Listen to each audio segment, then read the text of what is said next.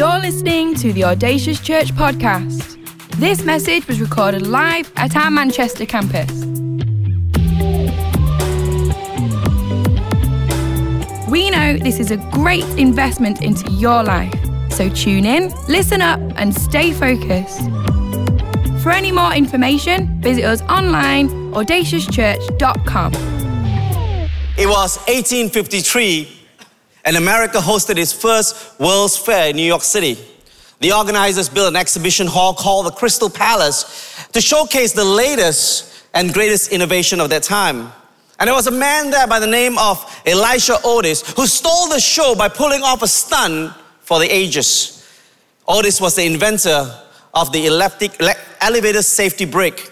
But he had a hard time selling the safety first thing to the skeptics because at that point in time in New York, there were very few buildings that were higher than five story. So, to do what he needed to do, to sell what he needed to sell, he did this. Or he stood on a platform high above the Crystal Palace, and he had an X-Men position above the elevator shaft. And he yelled out loud enough so that everyone can hear him in the exhibition hall. And he said this, cut the rope. Cut the rope. The crowd held its collective breath at that point in time and watched the elevator drop a few feet and stop. Otis announced, All is safe, ladies and gentlemen. All is safe. The safety brakes worked. And this was the greatest sales speech at the point in time. When Otis said, Cut the rope, like I said just now, there are only five or six story buildings in that place at that point in time. And no one wanted to take the staircase. I don't want, how many of you like to take staircase? When you got an elevator, you use the elevator, right?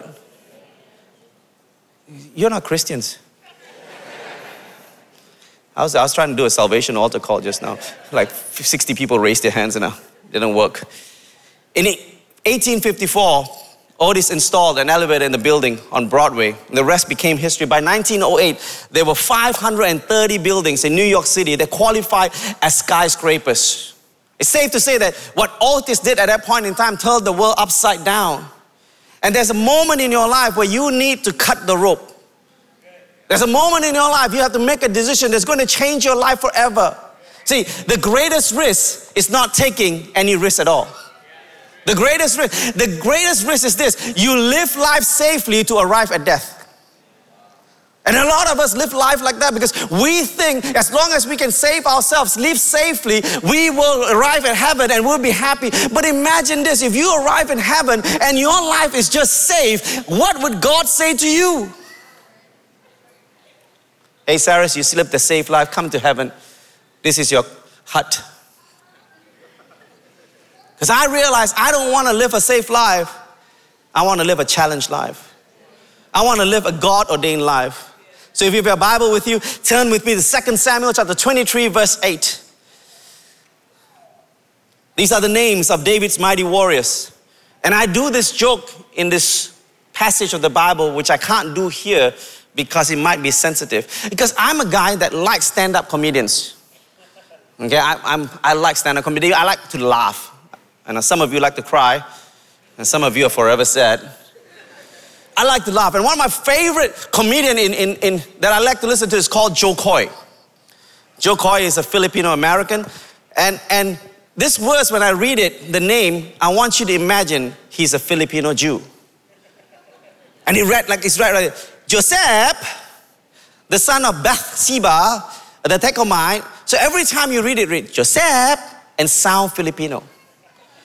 The Bible is interesting. You know, my name is in the Bible. My great great great ancestors are in the Bible.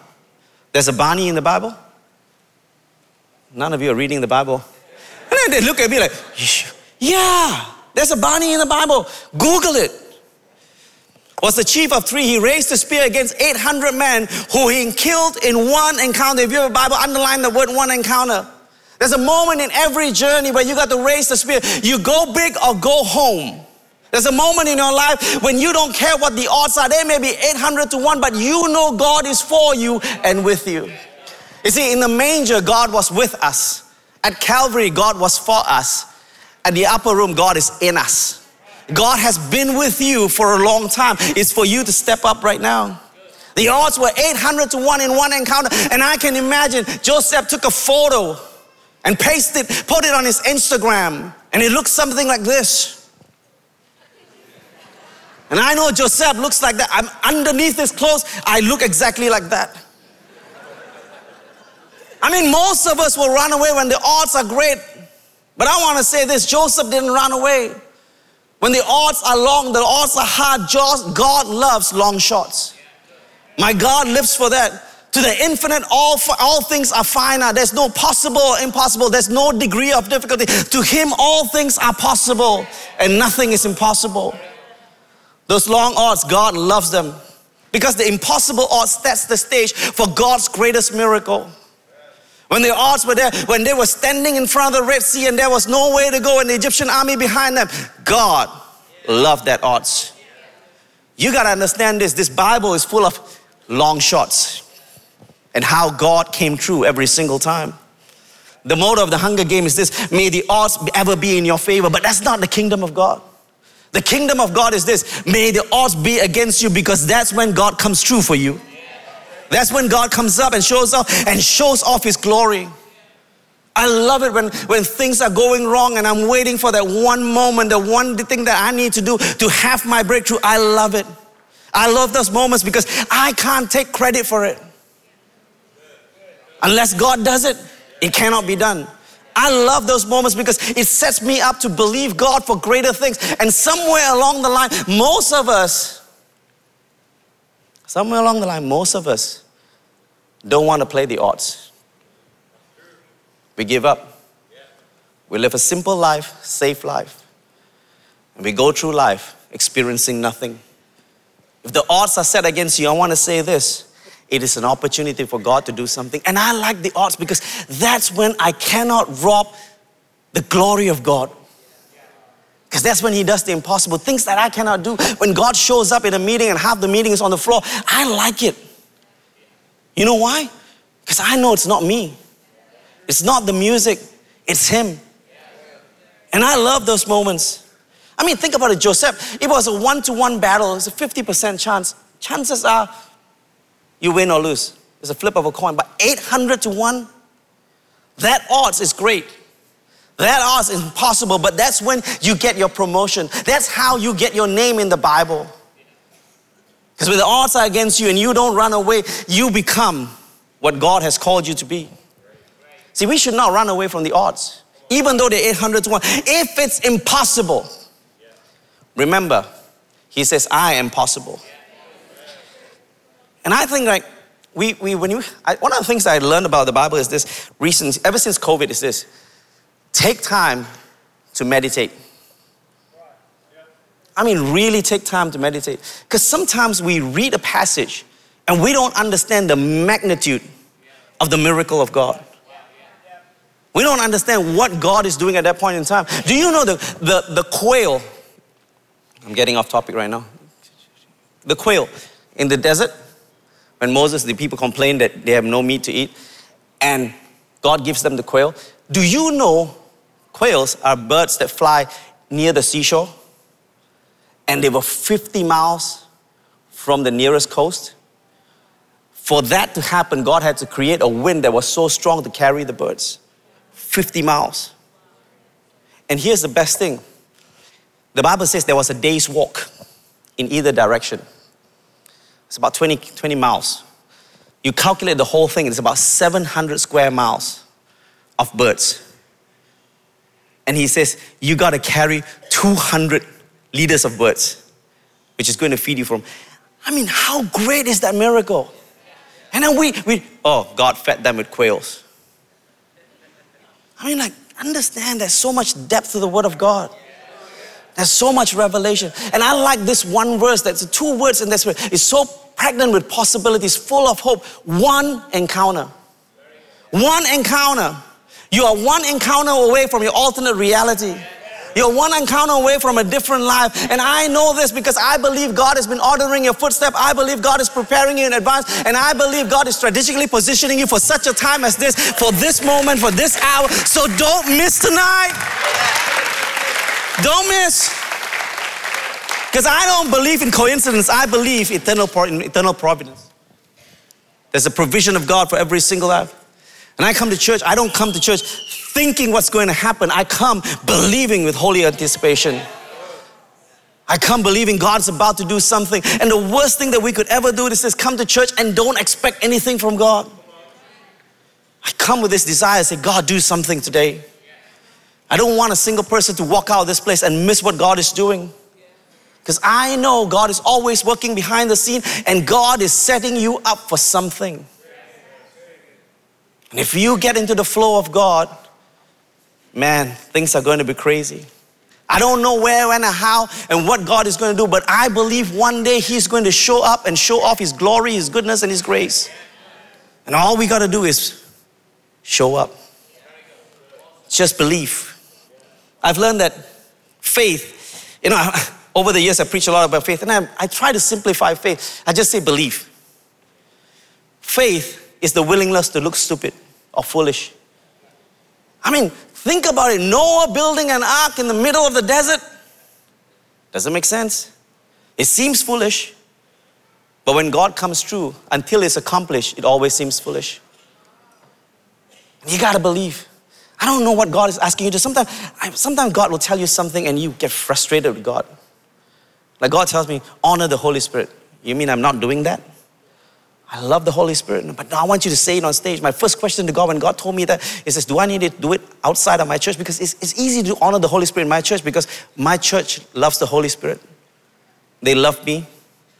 They're obedient to me. When I say, let's honor, they honor. But when I go to other churches, people are weird. Not your neighbor and say, neighbor. Pastor is talking about somebody from another row. I mean, people ask, why? Why must I do this? No, no, it's not a question of why. When you give God veto power, you don't have the right to ask why. And I've learned this. It looks foolish. The other day, my, you know, one of our working nights, God tells me, Saras, I want you to fall prostrate. My first thing was this God, the carpet stinks. But the next minute, I'm down on my floor, face down. It still stinks, but I obeyed. Sometimes we just need to obey and do it. See, I've learned this thing about faith. Faith is taking the first step before God reveals the second step. You got to take the first step. See, most of us are waiting for God to move. You know, like when, when we do soaking meetings in our church, it's like everybody's waiting for the pastor to do something. And I purposely don't do anything and see the reaction. Said, no, no, you take the first step. You don't need an altar call. You don't need an invitation to the praise pit. You just get up. You just do it. But, Pastor, how do I know if God's going to show up? I don't know. But if I keep doing what He tells me to do, one day He's going to do what He, st- he still just told me to do. And that's the thing that I want to focus on. And a lot of us get stuck. We go to this place where we begin to question, oh, why is the pastor asking me to do? Should I give? Should I do this? I? Don't go there. That's where you get stuck. You never move out of that place. You know, I don't know the 30 years ago, I, I didn't know the magnitude of what God is going to do in my life when I made the decision to follow Jesus and give my life and go to full time ministry. But when I stand in my church and I look at the hundreds of lives that has been changed, I'm humbled. I, I thank God, God did not tell me everything about my life that's going to happen in my life because I would have told him, keep it. thank you, but no thank you. You know why? Because it will shock you what God can do through you if you just obey. And I like this passage. You know, in the realm of physics, there's this phenomenon called precession precession. Now, I'm going to tell you the technical terms so that I sound intelligent. And if you're in the world of physics, you will agree with me. It's a change in the orientation of the rotating axis of the rotating object. If you understand that, you are smarter than me. Because it took me a long time to figure that out. But let me paint a picture for you. It's like a spinning top. As the spot, you throw the top on the floor, it spins straight. After a while, as the, the rotation slows down, the axis gets wider and wider and wider and wider, and it comes to a standstill. It is like this. Let me make even more simpler. It is like a ripple effect. When you take a stone and throw it into a water, the first impact may be great, but after that, the ripple effect goes further and further and further and further and further away. Here's the truth about you and I every decision we make, every decision we take has a great impact upon life that goes beyond our ability to comprehend and understand of that, what that decision means. The decision you make today echoes in eternity. That's the decision you make. And the thing is this our action or inaction, our decision or indecision is this. At the end of the day, there is an result. Whether you come out or not, it's tough to comprehend the cause and effect of what you're deciding right now because you are not in control of what's going to happen, but you are in control of the decision. If you're in control of the decision, then let Him be in control of the repercussion. That's how great it is. And now you don't know how the future tense impact of your one decision is like. Your decision will make a difference, your decision will have an impact. And here's the best part, and I say this to my church all the time your one decision is not just about you, it is about the you beside you, and it's going to impact not just you, but your family, your generation, the third generation, the fourth generation. That's how powerful your one decision is. That one decision and as I sit in my church, I, I look at the families that come to salvation. And I'm thinking, one person made a decision to follow Jesus Christ. And now all of them are here. I have no idea the ripple effect of one encounter with God that changed the trajectory of my life. Do you know this? My wife's family, all of them were non Christians when we started our church. All of them. Okay? Right now, all of them are saved and in our church. You don't understand the ripple effect of one person saying yes to Jesus many, many years ago and the impact that comes after that. One person said yes.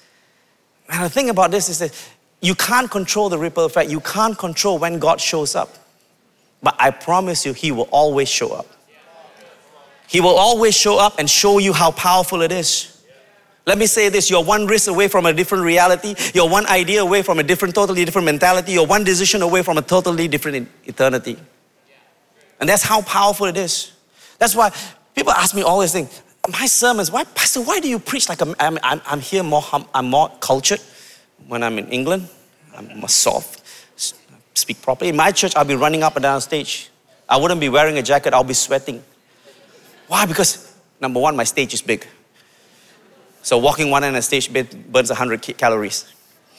And people ask me, Pastor, why do you preach so loud? Why are you so so energetic? Why are you so passionate? Why you why? What's wrong with you? Are you do you have ADD? I said, no, maybe. But here's what I know I know this. In my sermon, my prayer is this every morning when I'm about to preach God, in my life, in my ministry, in my sermon today, let there be the next Elijah, the next Elisha, the next Billy Graham, the next somebody who will say, You know, this is my moment. I don't know what I'm doing, but I do know God is in control of my life. So I'm taking the stage. We don't preach for ourselves. We don't preach for the applause of man, but the applause of one who is called my God. And I do this and I think, why do I keep doing this? And there are times where you feel like you want to give up. But those are the times that I realize somebody rose up. I look at my staff, I look at my family, and I say, they heard something, not from me, but the voice behind my voice. That's how powerful it is. And I, I don't think you do, Joseph was not looking for a fight, he encountered a fight. And he encountered the odds. The odds were 800 to 1. I'm thinking right now, that must be crazy. Because if you see a, a group of 800 people and you're one person with a spear, I'll run, naturally speaking, right? I'll run. Because 800 is a lot. I mean, two is a lot for me. I'm not a fighter, I'm a lover of Jesus Christ. Okay? My philosophy is Whenever there's a fight, the Indian in me comes in.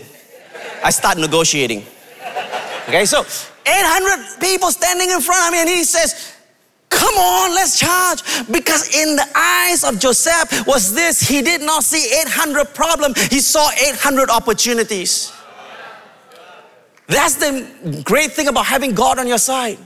Because every the Chinese word for crisis is crisis or a problem, but the other word is this opportunities. And if you look at the opportunity not as a crisis, that's when you raise up your spear and says, with God I can do all things. I mean Joseph, when he goes back to his town, he had a great story to tell. He would have taken out, he would have said, hey, had a lot of likes on his Instagram a Jewgram. And he goes to the city and he tells stories. Right? I mean, tell, man, I went out there, I had one spear, and 800 people were killed. Let me ask you a question. Are you living your life in a way that is worthy of telling stories about? When was the last time you told a story about God? I'm not talking about your love story. You want to hear my love story? This is how my love story started. And it's a very good story. You can't apply it, okay?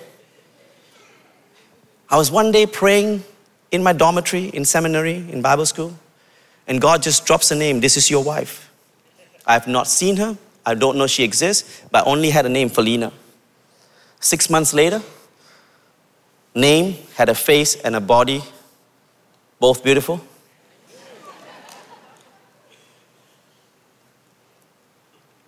That's my story. What's yours?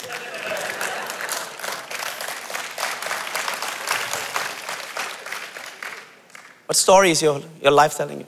Because right now I tell you, if people don't read the Bible, they're reading you. What story are you saying? Here's the second question I want to ask you. What are you doing today that will make a difference 100 years from now? You say, ah, Pastor, I can't see 100 years from You don't have to see 100, you just do today. Let God worry about the 100 years. You know, in, in the realm of psychology, they say they have this phenomenon called inaction inertia. It says when you miss an opportunity, chances are you're going to miss more opportunities. You're going to miss more and more. And time after time, instead of taking those opportunities, you're going to miss them. It's a natural tendency to keep doing the same thing you've been doing and then miss out on everything. It's keep thinking the same thoughts and miss out what God can do in your life. You see, God cannot do something new if you're doing the same old thing. God cannot do something new in your life. I, I like churches where yeah, there's freedom, like this church, freedom. They tell me, Pastor, you want to preach as long as you want, you can. It's a freedom. But you will not be here, but it's a freedom. I like the pastor came up, really said, Hey, Sarah, you, you, can, you, can, you, can, you can lead into worship. You know, they're going to sing a call, song called Breathe. And I go, I like that kind of church because it gives space for the Holy Spirit to move. See, most of us keep doing the same thing because it's comfortable. It's easy. We're, we're creatures of habit, let's be honest. Okay? But here's the thing if you're comfortable, you can't grow. Tell me the last time you were comf- uncomfortable, and I'll tell you the last time you grew. Tell me. I promise you, I'll show you when you grew. You know, people tell me like, Pastor, I, I, I, I, I don't, I don't want to read the Bible once. I, I struggle with it. I tell you what, read it three times a day. Take a passage, read it in the morning. In the afternoon, just before your lunch, audio listen to the passage. At night, read it again. I promise you, it will speak to you. I promise you, it will speak to you. Because in the kingdom of God, there's no such thing as status quo. You're either hot or cold. At least God knows what to do with you. But if you're lukewarm, He's going to spit you out. How many of you are lukewarm? Raise your hands. Trick question, just to pay attention. See, I learned this thing. It is in the discomfort of life that you arrive at the things where God has for you. The prayer, I, I wish, I wish prayer was like one minute, it was easy. I gotta, I gotta engage, gotta pray longer and harder. Can I ask this thing of church? What you do make a difference. What are you doing? What are you doing? Every single week, every single day, what are you doing that's making a difference in your life? And don't worry about it. I want you to understand the little, little things, the small act of kindness that you do. You know, I, I walk around, I walk around Manchester with, I don't know about you, but I walk around Manchester with a one dollar coin, one pound coin. Because every time I use cash, they give me coins and they're heavy. You know what I do? I go give it to the people on the streets. Just drop it off. You know what's my greatest joy? When somebody is in the streets and you give him money and he's excited and he says, God bless you. That's my moment. That's the little act of kindness. Sacrifices that you make that nobody sees, prayers that you say that nobody hears, the little steps of faith that scare you to death, those make a difference in your life. He had the courage to raise the spear, even though he was outnumbered 800 to 1, because he had one revelation that God was with him. If God is on your side, you have the favor of God on your side. And the favor of God, when the favor of God is upon you, you don't fear anything. Because you know God is for you and it's not against you. And whoever is against you doesn't fight you, he fights your God.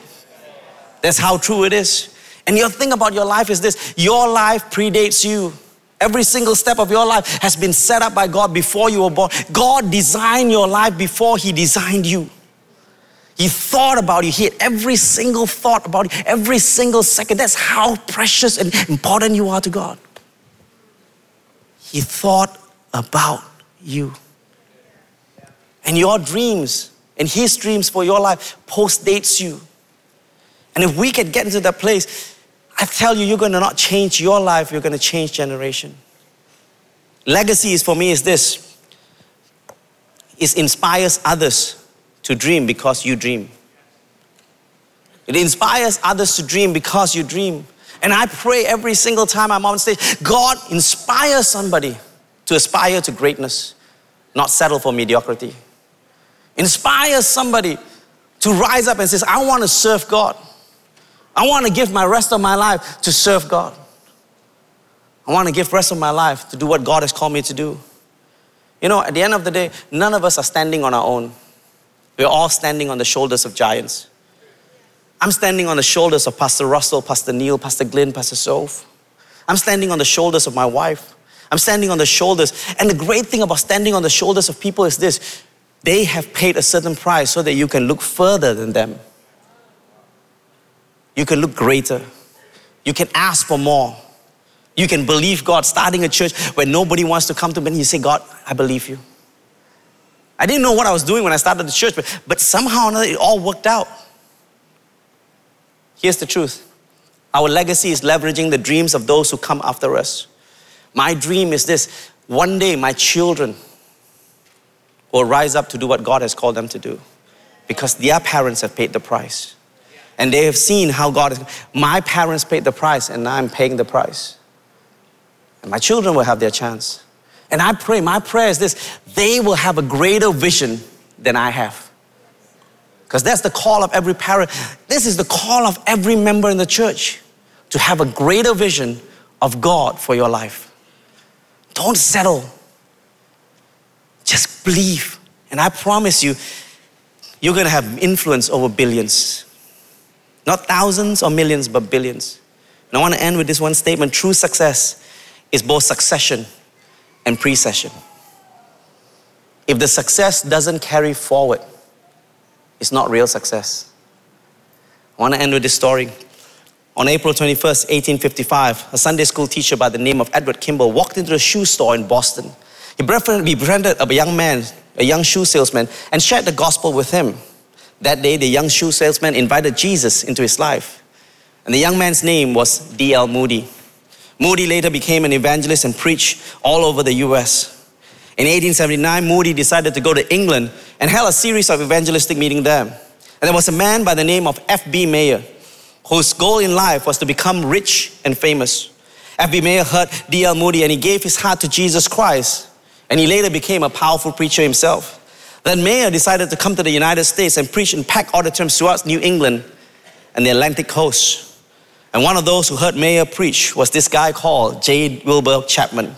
Chapman was so was so sold by the gospel of Jesus Christ, he decided to become an evangelist.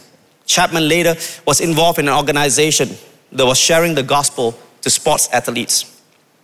It was called YMCA. And he got to know a famous pro baseball player by the name of Billy Sunday. In 1886, Billy Sunday asked Jesus to be the Lord of his life. He started working with Wilbur Chapman and he became a revivalist. Later on, he was invited by a group of businessmen to Charlotte, North Carolina to encourage other preachers. And one of the preachers that was so impacted by the sharing of Billy Sunday was this guy called Mordecai Ham. In 1934, Mordecai, during one of Mordecai's evangelistic meeting, there was a troubled young man sitting in the audience. He was struggling with God. By the end of the service, this young man walked forward to ask Jesus to take control of his life. This young man's name was Billy Graham. Nobody really knows how many lives Billy Graham has impacted. They believe 250 million has heard him preach, and still people are listening to him preach. But here's the thing it started many, many years ago by one man who decided to say, you know what? I'm going to share the gospel with this shoe salesman. And what he didn't know that day was that was the God ordained plan to bring Billy Graham and make him the greatest evangelist of our time. I don't know what God can do in your life, but I do know this. If you put your hands into His, your life in His hands, I promise you, He can do miracles. He can do the impossible. I don't know what risks you need to take. I don't know what decision you need to make. I don't know what opportunity you need to stake. But I know this the first step is the hardest step. The first step seems impossible, but I promise you, take that first step and you will see the second step. Take the second step, you'll see the third step, and soon you'll be on a journey with God. And a journey that is not boring, it's exciting. Because the odds are against you, but the favor of God is for you. So you gotta believe. You gotta believe. You gotta take that step. Here's the thing I learned that you cannot finish what you have not started. But I also believe he who began a good work in you will not stop until it's complete. So you gotta believe. I'm inspired not by the impossibilities, but I'm inspired the possibilities of God. There's so much. This book is full of odds, stacked against the people of God. But this book is full of the promises of God, and they're yes and amen in Jesus Christ. Come on, let's stand up right now. The odds be against you. I don't know what you need, but I know this the God who knows you knows what you need, and He's waiting. He's waiting for you to do something powerful. He's at the edge of His seat. Come on. Thank you for listening to this Audacious podcast. For any more information, visit us online, audaciouschurch.com.